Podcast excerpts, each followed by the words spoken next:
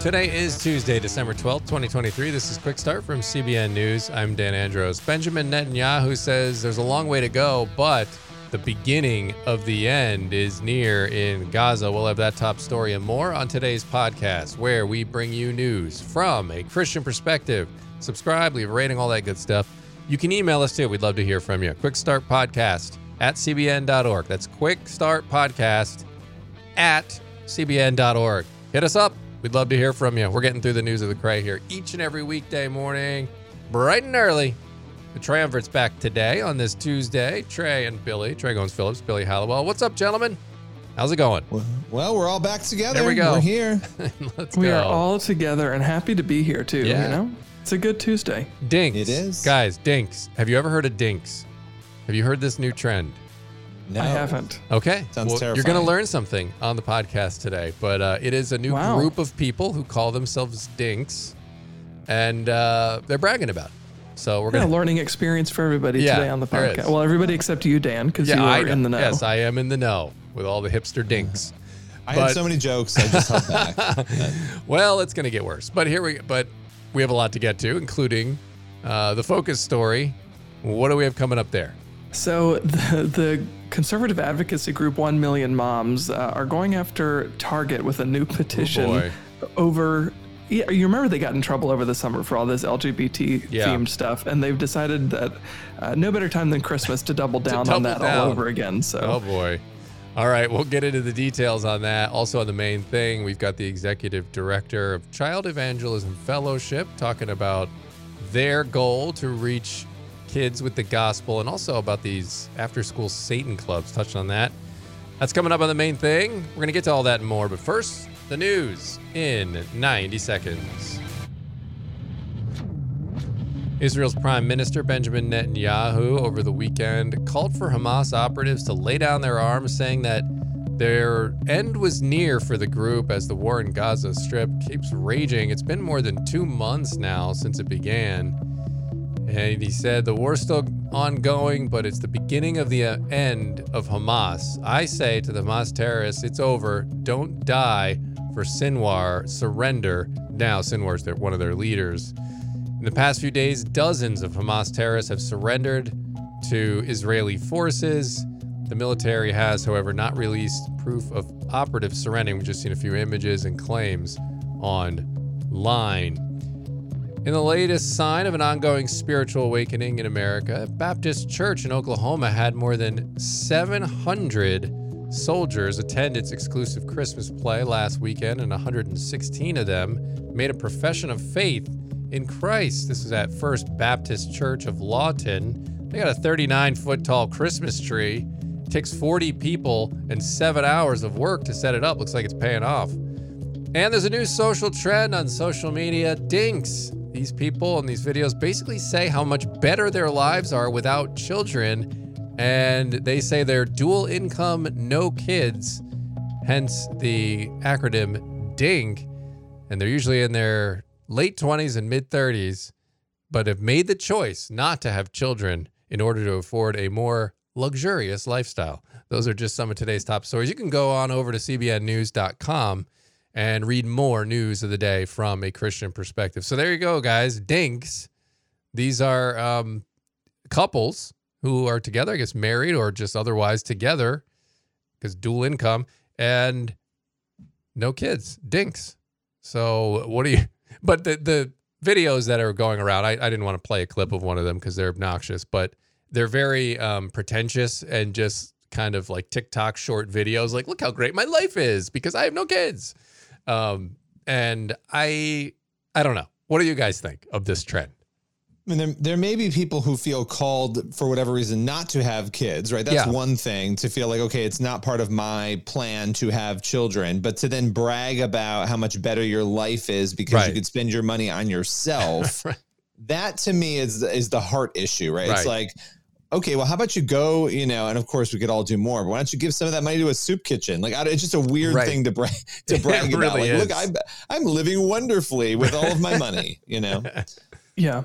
Well, and also I think it sets up this false dichotomy. You can have children and have a quality like you can have a good life and it doesn't mean that because I have children, I'm foregoing everything that I could ever possibly want and I just live in absolute squalor because I spend all of my right. money on my children. Right. I, I think there's a there's an actual like healthy balance there between the two and I yeah, I think there are people who like you said Billy who either the opportunity never came around, so they never had children, uh, or they were called to not have children for whatever reason. Maybe the kind of ministry that they were that they're doing you know precludes them from really being able to spend the time with children the way that they would need to uh, and then there are people who do have children but saying that you're not having children because of your own selfish desires like that being the impetus for not having children i think right. is uh, is not uh, is just evidence of our sin, right? It's it's a product of sin nature. But foregoing any good thing uh, with the root motivation being selfishness and pride uh, right. is a problem. That's a sin issue. Right. Dual income, right in the name. So clearly, it's just money focused, right? Like it's just here's right. how money much money we have because we don't spend it on our kids. And like to your point, like you can have different scenarios.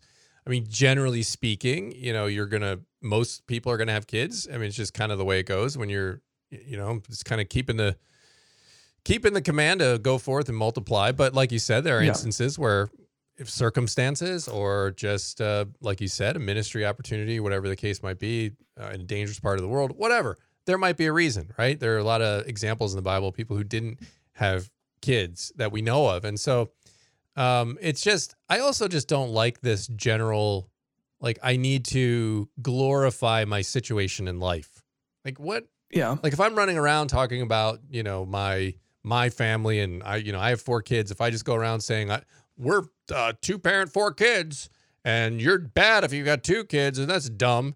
Look how awesome my four kids is. You know, it's just why why are we like grouping these things together? I mean, this is something I think I've seen with other different categories as well. I I just don't get that. Uh, you know, I don't yeah, get prideful. that desire. Yeah. It's also prideful. I mean, it's like, you know, this is the best way to live, like right. live my life. And I just, I find it, it's just kind of gross. It's like this. And I think, look, this is what we get in a culture where we teach people to glorify themselves only, right? This yeah. is what happens. It's, it's the natural progression. Who needs to be selfless? Who needs a kid? Who needs any of that? It's all about me. Yeah. Well, I, th- I think there's that. And then I think we also live in a culture that we have this tendency as fallen human beings, regardless, but especially with social media, we have this tendency to compare our situation to every situation mm-hmm. uh, across the board. Uh, and then it comes down naturally to some sort of competition that we've created. It's an artificial competition of like my decision to not have children or or my lifestyle with children whatever is better than yours when in reality it's just different like there are some people who are who are sinfully choosing not to have children or i shouldn't say sinfully but the motivation for not having children is sinful right and that's a problem but the people who don't have kids if they have a good reason, maybe they just never got married, they don't have kids, whatever, that's fine. It doesn't make their life any better or worse than the believer who ended up getting married in their 20s or 30s, whatever, and having children. Like yeah. it's just different, right? I mean, the Lord has has different paths for all of us. Uh, obviously, there is a biblical biblical command, as you said, Dan, to to multiply, to have children. That's the reason, one of the reasons God uh, created the institution of marriage is to continue the creation uh, of uh, of human beings. So yeah, that's that's a command there. Uh, but it's not better or worse. But I think we live in this social media age where we're forced, or we force ourselves to play this comparison game, which ultimately leads to all kinds of yeah, all kinds of sin. It really, really does. Um, and I just look, I just found that trend particularly alarming. I mean, we talked about on the podcast yesterday where you had Fauci talking about how he doesn't feel like he needs God for his morals and ethics. He can do that very all fine on his own. And I just see more and more of that sort of thinking, right? Like it's just a me, me, I, I've got this. I don't need any other help outside. That's just, it's pervasive. And I think some of that can seep into our Christian walks too in different forms. So it's, uh, it's good to be aware of what the trends are so we can, uh, you know, look, iron sharpens iron. We got to keep talking about these things so that we can keep walking on the narrow path, right? Because it's not always so uh, black and white. It's just not always so obvious. And so uh, we need to talk these things out. So, all right, moving on. Com. We're going to head over to the focus story now. And 1 million moms has a petition against Target. So, what are they saying here? Yeah, so obviously Target is one of the largest chains, uh, largest employers uh, in the United States, the largest retail employers, I should say, in the United States. Uh, and they are selling LGBT themed Christmas items uh, this year. And that has obviously raised uh, concerns uh, with groups like 1 Million Moms, which is a pretty big conservative advocacy group, obviously focused on parents, on, on moms. and they released a statement saying Target has made a deliberate decision to display controversial products instead of wholesome ones at Christmas, a Christian holiday. This is a terrible plan on Target's part, especially at this time of year, the season that should be the most profitable time of the year for companies. And so far, the petition has garnered uh, about 15,000 signatures, uh, which is quite a lot for, I mean, the, the petition hasn't really been up that long. It just went up uh, a couple days ago. Already got 15,000 signatures. It's getting uh, a lot of uh, focus on social media, so I'm sure that number is going to be growing. Uh, but they went on to say, 1 million moms went on to say that Target's uh, progressive product choices are both offensive and completely unnecessary. I hesitate, almost hesitate to ask this, Trey, but what are they selling?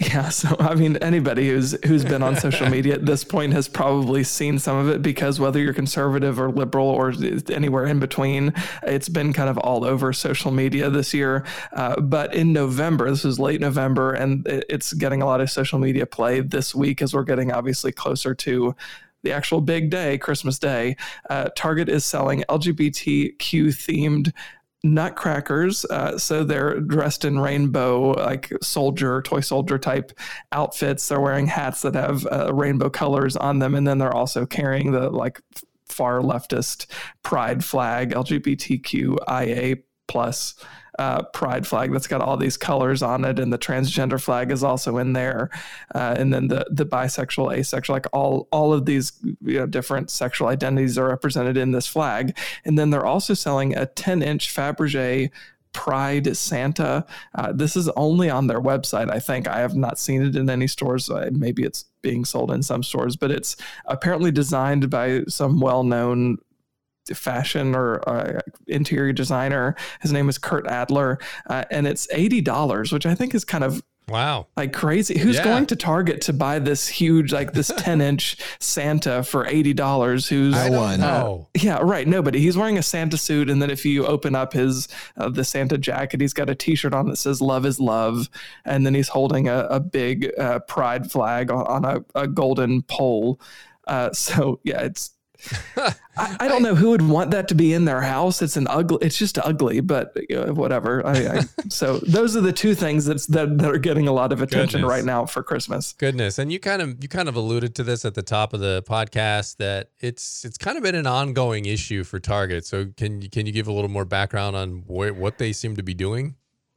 Yeah, what's crazy to me is that uh, over the summer, well, I guess late spring, early uh, early summer, Target made a lot of headlines uh, across the board around the country uh, because they started selling all of these LGBTQ themed items. Obviously, June is Pride Month, uh, so they had a huge display at the front of most of their stores. I even live in Central Virginia. I live right in Lynchburg, so uh, Liberty University is literally right across the street from Target, uh, and they have so largely conservative. Christian right. town. There's a church on every street corner here.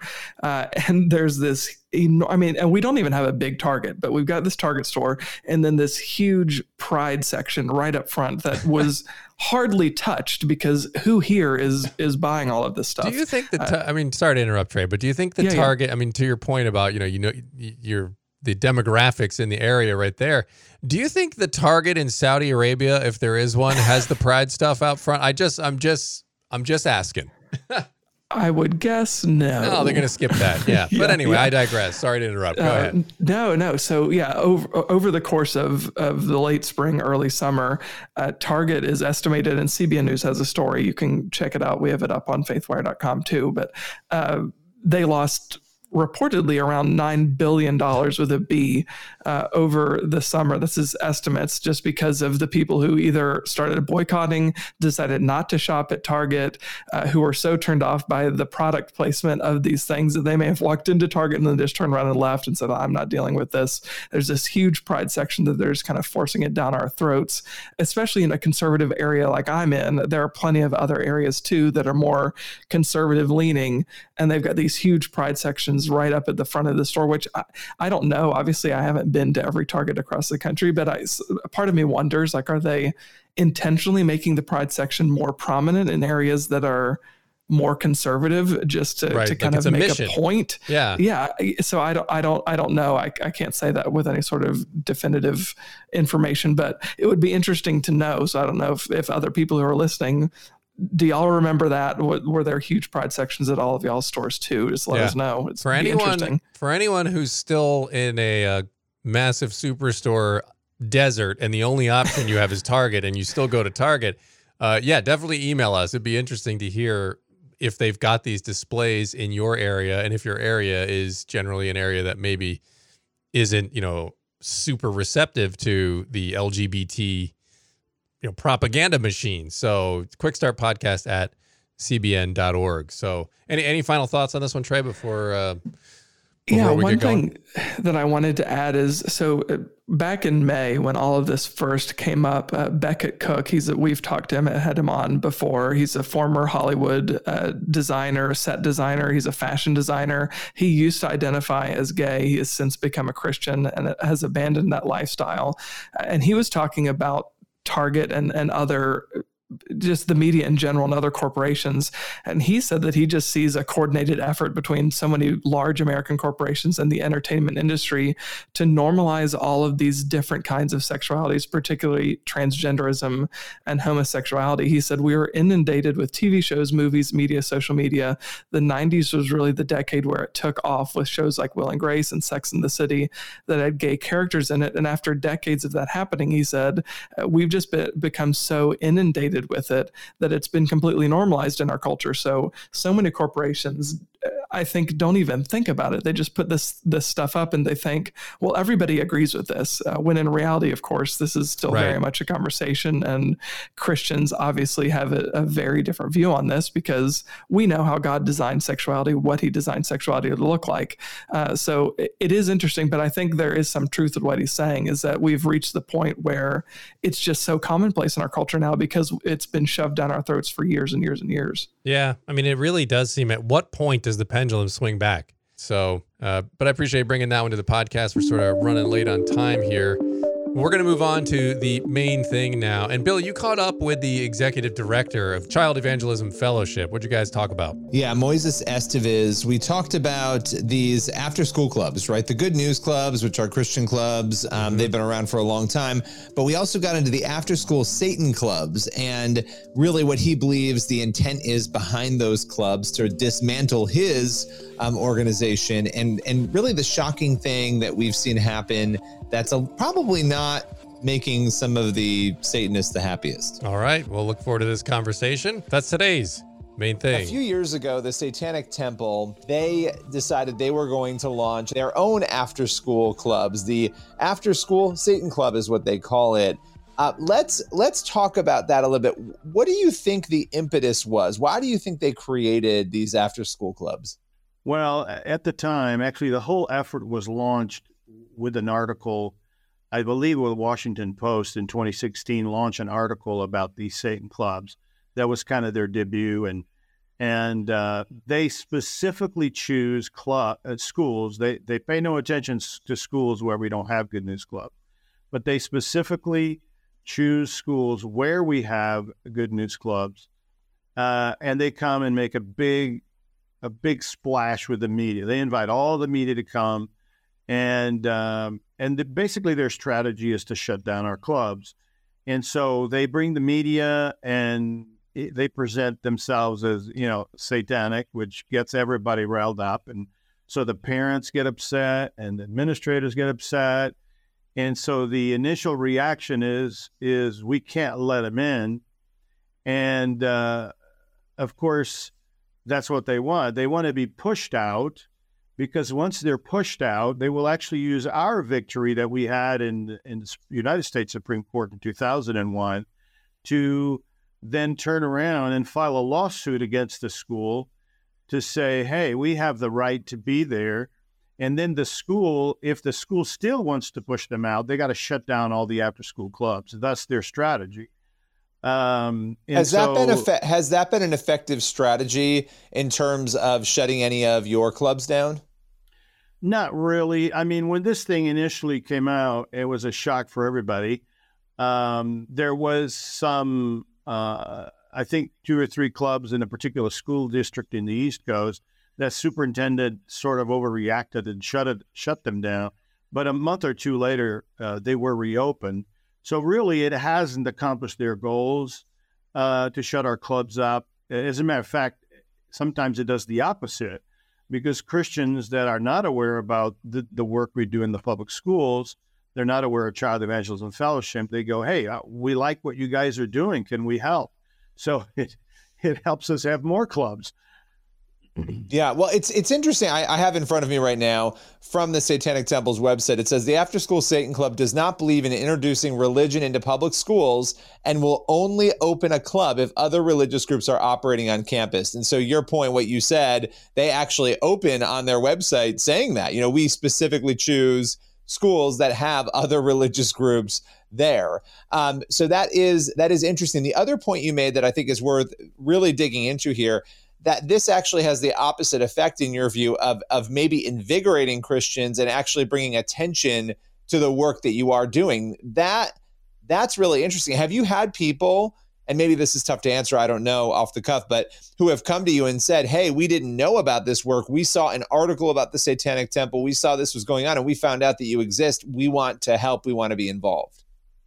Yes, uh, we've we've we've seen many stories like that because what happened so there they run to the media as part of their strategy to make a big scary splash, right? Well, when the media jumps into the story, then they want to hear the other side. They want to hear our side. So they come and ask questions and so on. And so when the articles go out, a lot of Christians are, you know, initially when you see the headline, it's a little scandalized uh, about, you know, Satan clubs coming to school. But then when they start reading, they read about this organization that teaches the Bible every week in public schools. And so, yes, we've had testimonies about um, people getting involved just because uh, they they love what we're doing, and and what we're doing has a huge impact on children. Years ago, we did a, a a survey with principals, principals that were hosting good news clubs in their public schools, and we had great feedback. Eighty-seven percent of them were aware that uh, that their club had had a positive impact. They had heard stuff, and the club had was having a positive impact in their school. We had comments from principals saying that uh, the the club has reduced the number of referrals to the office, has has decreased bullying. Uh, because that's the power of the gospel. When when you begin to teach uh, children about the Lord and and they are saved and and the Holy Spirit begins to live in them and transform them and help them, they begin to change. And so people around them will notice. We have so many stories like that, uh, including uh, a kid that was, he said on camera to the teacher, he said, Listen, I used to be a bully, but this club has changed me and I gave up bullying. I'm a nice guy now. and uh, we get that all the time. That's the power of the gospel. And so perhaps the administrators are not Christians. They don't fully understand what the gospel does to people, but they see the benefits and the positive impact of the club and the school. Yeah, it, it is interesting that that you know they have this strategy on the other side, the Satanist side, and and let's address something here because this has been as, as somebody who covers these stories a frustration point of mine you know because they walk out and they say we're satanists right and there are different types of Satanists. There are theological Satanists, there are non theological Satanists. And this particular group, the Satanic Temple, can you describe what it is they actually believe and what, what their identity actually is for us so we just get a sense of where they're coming from? Sure. They, they, they claim to, well, they, they present themselves as a religion, okay? So they, they want to come to the schools and have the same rights as we do. We're a religious group. We make no excuses about it they present themselves also as a religious group. So they want to have the same rights that other religious groups have. But then when you start asking, well, do you worship Satan? Oh, we don't. We really don't. But listen, uh, here's here's something that's very telling, and that is in Detroit in 2015 is when they dedicated this eight eight and a half foot tall, uh, sort of a devilish creature. The thing weighs about three thousand pounds. I forgot what metal it's made of, but it's a massive thing. There's actually two kids, one boy, one girl, on the side of this creature, looking to the creature in this, uh, you know, this expression of amazement in awe. But to dedicate this um, this statue, uh, seven seven hundred people attended. The requirement to get a ticket was this: you have to sell your soul to Satan. That was the requirement. You can read about this. So they one side of their mouth they said, "Oh no, we don't worship Satan," but but when the other side of their mouth, a lot of the stuff they do is very much in in in worship and and and adoration of Satan. So there's no doubt that that they're saving saving serving Satan and and of course the Good News Club has a much better message because the message of the gospel is a message of love and forgiveness and I'm telling you children desperately need that.